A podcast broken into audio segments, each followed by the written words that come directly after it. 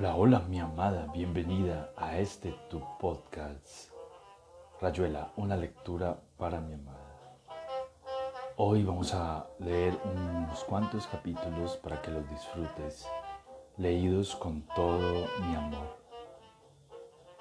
Te amo. Continuamos con el capítulo número 36. Insanadu di Kubla Khan a Estateli Plessur Don Decree.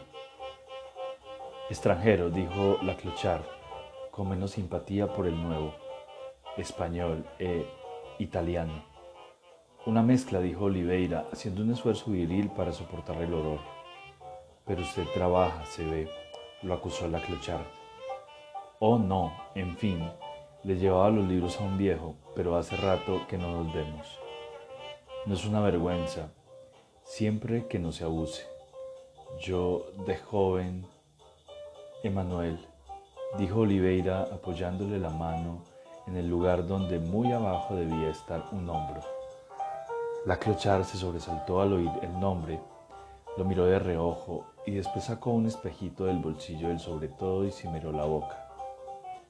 Oliveira se preguntó qué cadena inconcebible de circunstancias podía haber permitido que la clochar tuviera el pelo oxigenado. La operación de untarse la boca con un final de barra de rouge la ocupaba profundamente. Sobraba tiempo para tratarse a sí mismo y una vez más de imbécil. La mano en el hombro después de lo de Berteterpat, con resultados que eran del dominio público. Una autopatada en el culo que lo diera vuelta como un guante. Cretinaccio furfante, infecto pelotudo.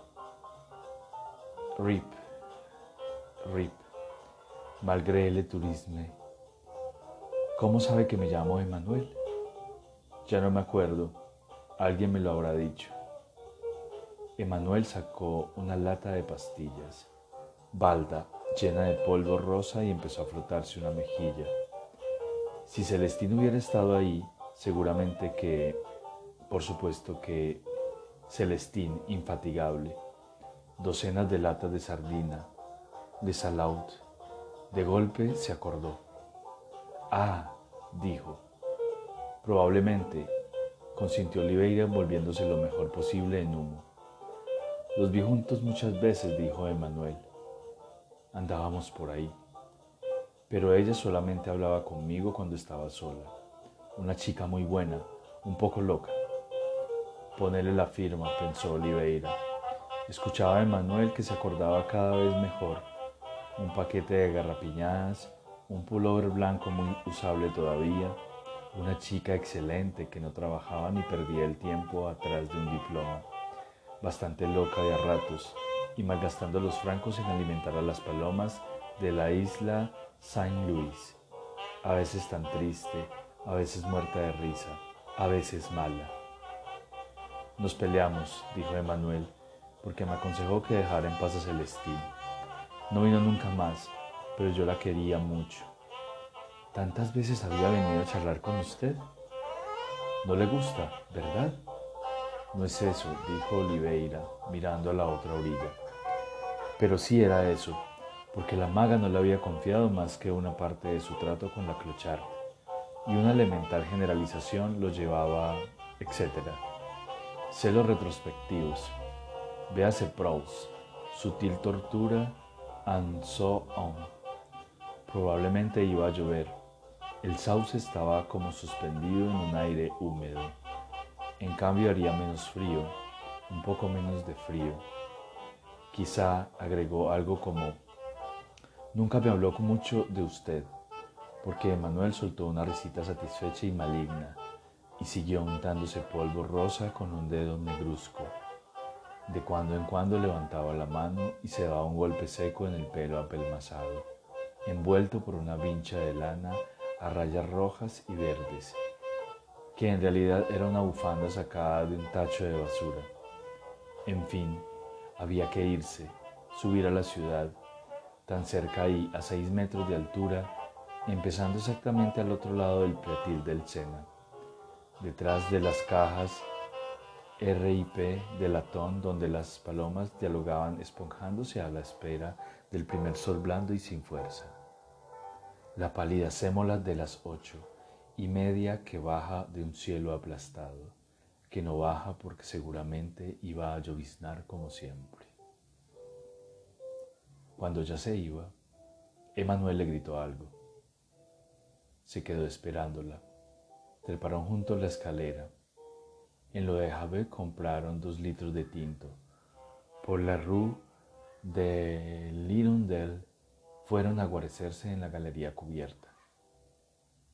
Emanuel condescendió a extraer de entre dos de sus abrigos un paquete de diarios y se hicieron una excelente alfombra en un rincón que Oliveira exploró con fósforos desconfiados.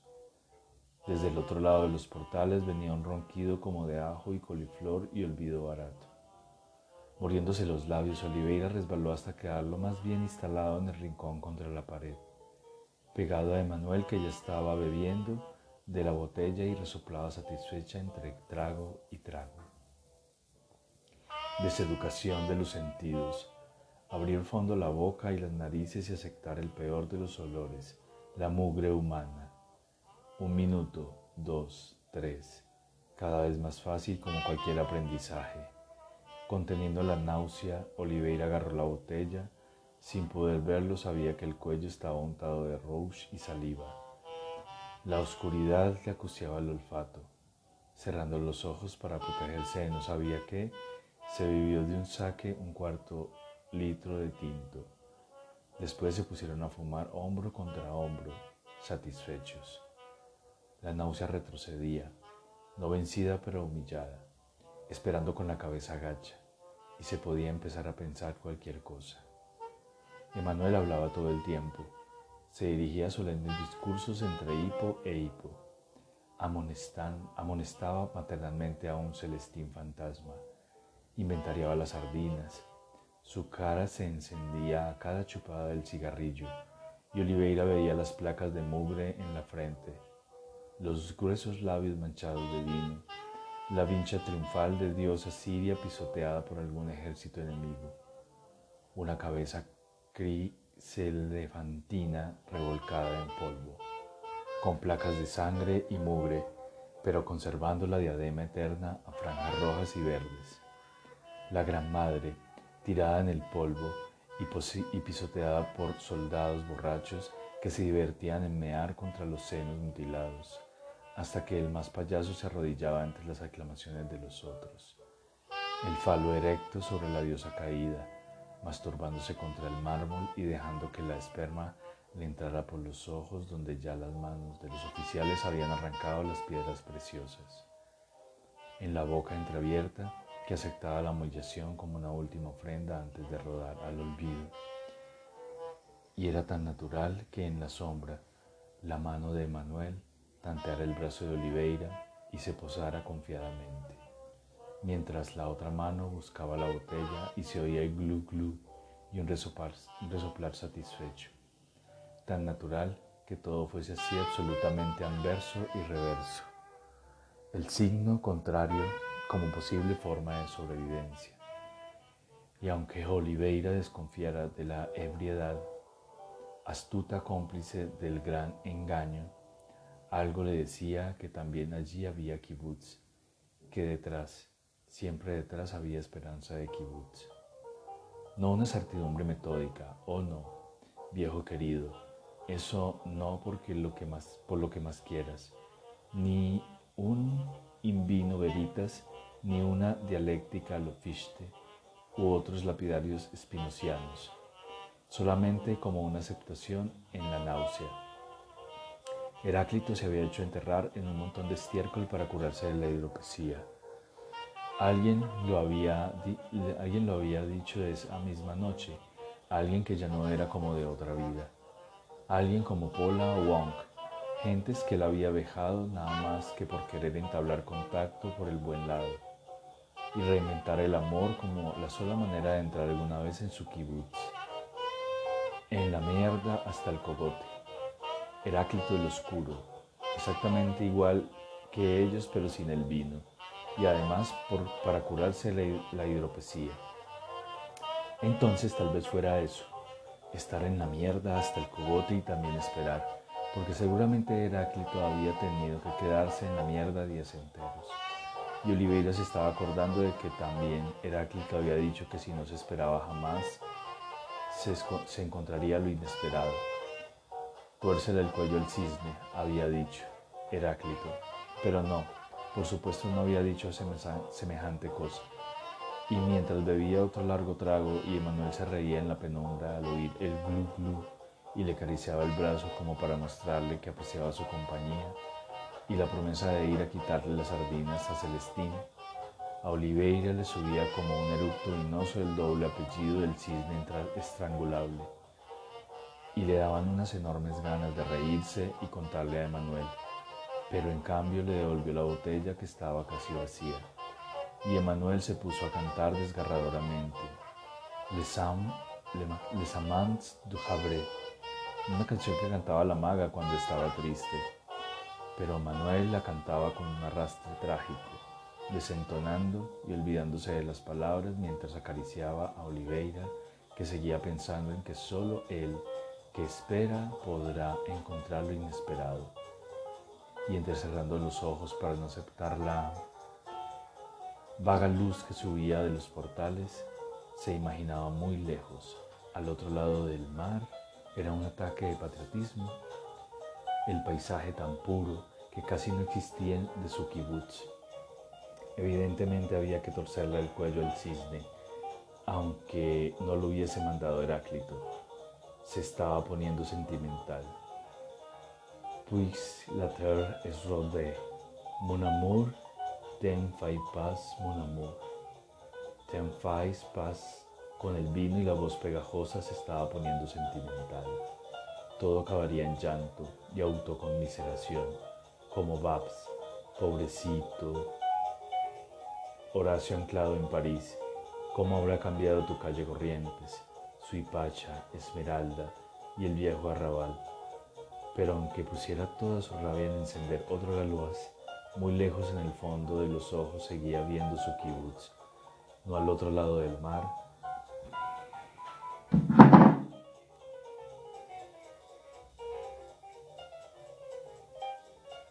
O a lo mejor al otro lado del mar. O allá afuera en la Rue Galán o en Putox o en la Rue de la Tombée De cualquier manera su kibutz estaba siempre ahí, no era un espejismo. No es un espejismo, Emanuel huele Monpoté, dijo Emanuel, manoteando entre sus innumeradas faldas para encontrar la otra botella. Después se perdieron en otras cosas. Emanuel le contó de una ahogada que Celestina había visto a la altura de Grenelle y Oliveira quiso saber de qué color tenía el pelo, pero Celestín no había visto más que las piernas que en ese momento salían un poco del agua y se había mandado mudar antes de que la policía empezara con su maldita costumbre de interrogar de todo el mundo. Y cuando se vieron casi toda la segunda botella y estaban más contentos que nunca, Emanuel recitó un fragmento de La Mort du Loup y Oliveira la introdujo rudamente en las sextinas del Martín Fierro. Ya pasaba uno que otro camión por la plaza. Empezaban a oírse los rumores que Delius alguna vez pero hubiera sido vano hablarle a Emanuel de Delius, a pesar de que era una mujer sensible, que no se conformaba con la poesía y se expresaba manualmente, frotándose contra Oliveira para sacarse el frío, acariciándole el brazo, ronroneando pasajes de ópera y obscenidades contra Celestino, apretando el gatillo, el cigarrillo entre los labios hasta sentirlo como parte de la boca Oliveira la escuchaba, la dejaba que se fuera apretando contra él. Se repetía fríamente que no era mejor que ella y que en el peor de los casos siempre podría, curarse como Heráclito. Tal vez el mensaje más penetrante del oscuro era el que no había escrito, dejando que la anécdota, la voz de los discípulos, la transmitiera para que quizá algún oído fino extendiese alguna vez, entendiese alguna vez. Le hacía gracia que amigablemente y de los matter of fact la mano de Manuel lo estuviera desabotonando y Poder pensar al mismo tiempo que quizá el oscuro se había hundido en la mierda hasta el cogote sin estar enfermo, sin tener en absoluto hidropesía, sencillamente dibujando una figura que su mundo no le hubiera perdonado bajo la forma de sentencia o de elección, y que de contrabando había cruzado la línea del tiempo hasta llegar mezclada con la teoría, apenas un detalle desagradable y penoso al lado del diamante estremecedor del Pantariel, una terapéutica bárbara que ya Hipócrates hubiera condenado, como por razones de elemental higiene hubiera igualmente condenado que Manuel se echara poco a poco sobre su amigo borracho y con una lengua manchada de tanino le lamiera humildemente la pija, sosteniendo su comprensible abandono y con los dedos y murmurando el lenguaje que suscitan los gatos y los niños de pecho, por completo indiferente a la meditación que acontecía un poco más arriba, ahincada en un menester que poco provecho podía darle, procediendo por alguna oscura conmiseración, para que el nuevo estuviese contento en su primera noche de cluchar y a lo mejor se enamorara un poco de ella para castigar a Celestino.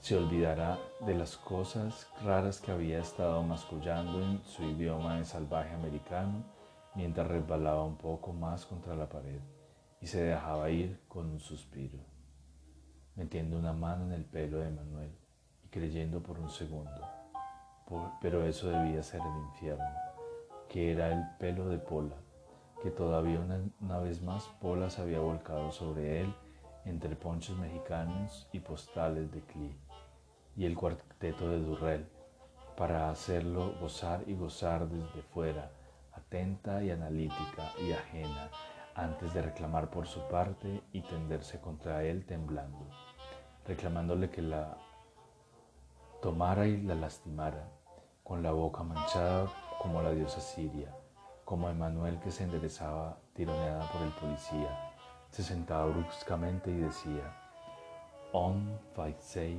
Rien Guay. Y de golpe, bajo el gris que sin saber cómo llenaba los portales, Oliveira abría los ojos y veía las piernas del vigilante contra las suyas, ridículamente desabotonado y con una botella vacía rodando bajo la patada del vigilante. La segunda patada en el muslo, la cachetada feroz en plena cabeza de Manuel que se agachaba y gemía y sin saber cómo de rodillas, la única posición lógica para meter en el pantalón lo antes posible el cuerpo del delito, reduciéndose prodigiosamente con un gran espíritu de colaboración para dejarse encerrar y abotonar. Realmente no había pasado nada, pero ¿cómo explicarlo al policía que los arreaba hasta el camión? Hasta el camión celular en la plaza. ¿Cómo explicarle a Babs que la Inquisición era otra cosa y a O'Shea, sobre todo a O'Shea, cómo explicarle que todo estaba por hacerse y que lo único decente era ir hacia atrás para tomar el buen impulso, dejarse caer para después poder quizá levantarse. Emanuel, para que después quizá. Déjela irse, le pidió Oliveira al policía. La pobre está más borracha que yo. Bajó la cabeza a tiempo para esquivar el golpe. Otro policía lo agarró por la cintura y de un solo envión lo metió en el camión celular. Le tiraron encima de Manuel que cantaba algo parecido al stem de Cericet. Los dejaron solos dentro del camión y Oliveira se frotó el muslo que le dolía atrozmente y unió su voz para cantar Le Temps de Cericet. Si era eso, el camión arrancó como si largaran con una catapulta. Et todos nos amors, vociferó Emanuel. Et todos nos amors, dijo Oliveira tirándose en el banco y buscando un cigarrillo. Esto, vieja, ni Heráclito. ¿Tú me fais dijo Emanuel poniéndose a llorar a gritos. El tous nos amors, cantó entre sollozos. Oliveira oyó que los policías reían, mirándolos por entre las rejas. Bueno, Si quería tranquilidad la, voy a tener en abundancia. Hay que aprovecharla. Che, nada de hacer lo que estás pensando. Telefonear para contar un sueño divertido estaba bien, pero hasta no insistir. Cada uno por su lado, la hidropesía se cura con paciencia, con mierda y con soledad. Por lo demás, el club estaba liquidado, todo estaba felizmente liquidado, y lo que todavía quedaba por liquidar era cosa de tiempo. El camión frenó en una esquina y cuando Emanuel gritaba, Coin il riviendra le temps de Cerices, uno de los policías abrió la ventanilla y les vaticinó que si no se callaban les iba a romper la cara a patadas. Emanuel se acostó en el piso del camión, boca abajo y llorando a gritos, y Oliveira le puso los pies sobre el traste y se instaló cómodamente en el banco.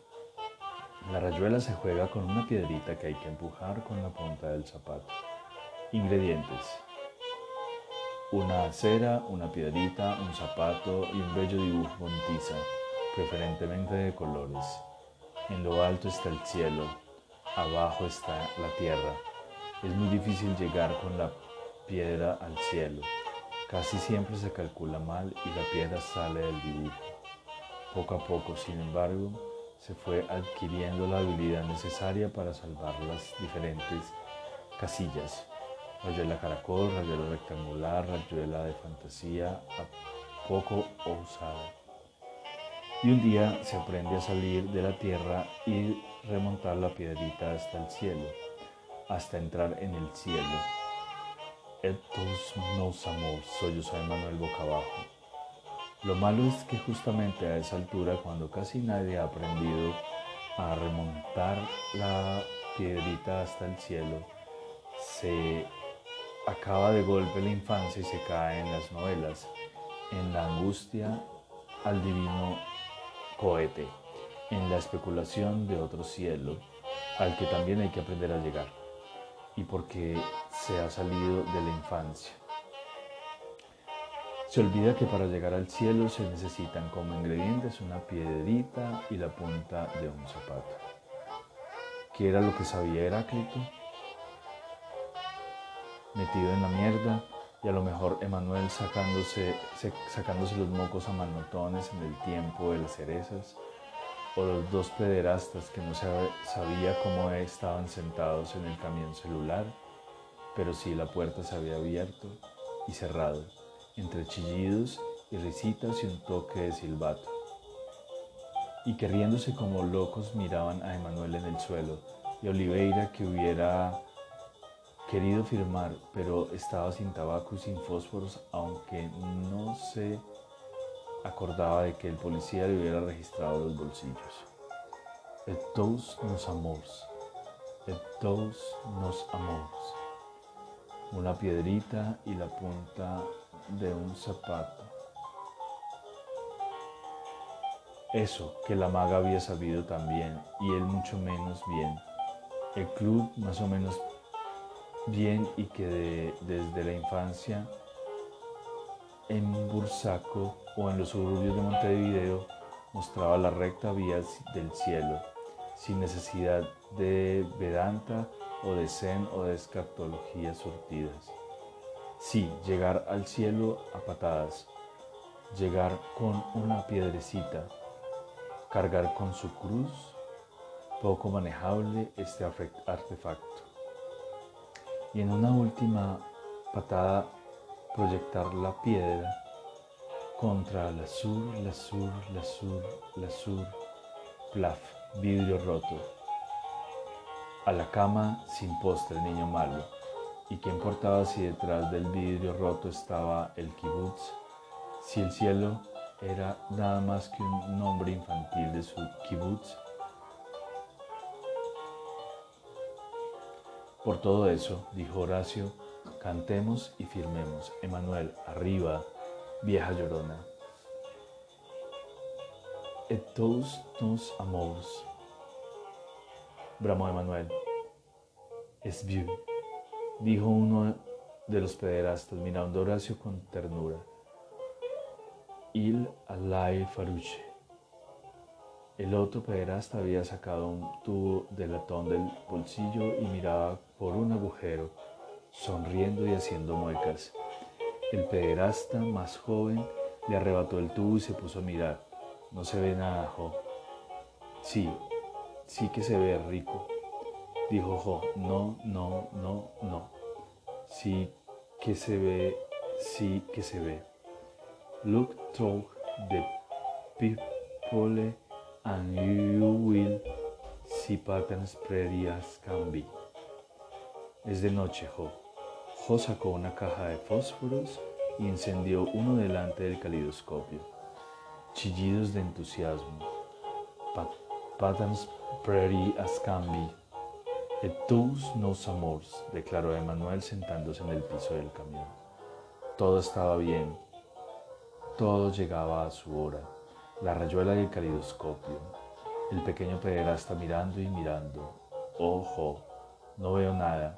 Más luz, más luz, jo. Tumbada en el banco, Horacio saludó al oscuro. La cabeza del oscuro asomando en la pirámide de Bosta con dos ojos como estrellas verdes. Patterns Prairie Scamby. El oscuro tenía razón, un camino al kibutz. Tal vez el único camino al kibutz. Eso no podía ser el mundo. La gente agarraba el calidoscopio por el mal lado. Entonces había que darlo vuelta con la ayuda de Emanuel y de Pola, y de París y de Lamaro, y de Rocamodá. Tirarse al suelo como Emanuel y desde ahí empezar a mirar desde la montaña de Bosta, mirar el mundo a través del ojo del culo. And you will see patterns pretty and scamby. La piedrita tenía que pasar por el ojo del culto, por el ojo del culo, metida a patadas por la punta del zapato, y de la tierra al cielo las casillas estarían abiertas. El laberinto se desplegaría como una cuerda de reloj rota, haciendo saltar en mil pedazos el tiempo de, las, de los empleados, y por los mocos y el semen el olor de Emanuel y la bosta del oscuro centraría el camino que llevaba al kibutz del deseo, no ya subir al cielo, sugir palabra hipócrita, cielo, flatus, vocius, sino caminar con pasos de hombre por una tierra de hombres hacia el kibutz, allá lejos, pero en el mismo plano, como el cielo estaba en el mismo plano que la tierra, en la acera roñosa de los juegos y un día quizás se, entraría en el mundo donde decir cielo no sea un repasador manchado de grasa y un día alguien sería la verdadera figura del mundo. Pattern spready as can be y tal vez empujando la piedra acabaría por detrás con en el kibutz. Acabaría ya acabaría por entrar en el kibutz.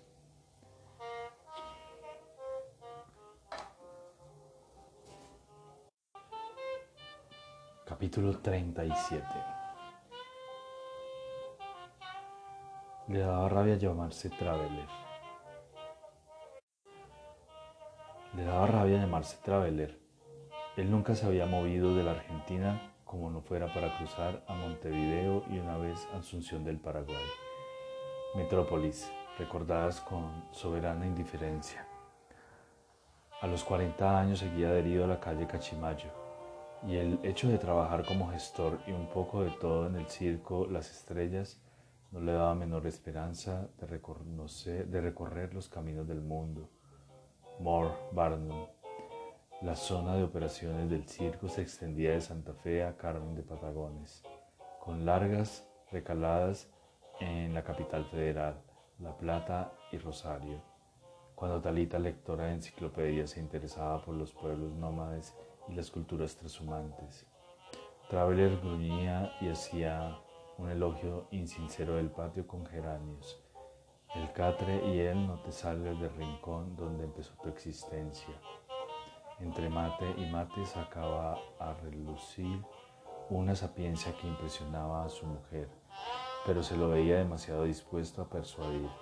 Dormido, se le escapaban algunas veces vocablos de destierro, de desarraigo, de tránsitos ultramarinos, de pasos aduaneros y aliadas imprecisas.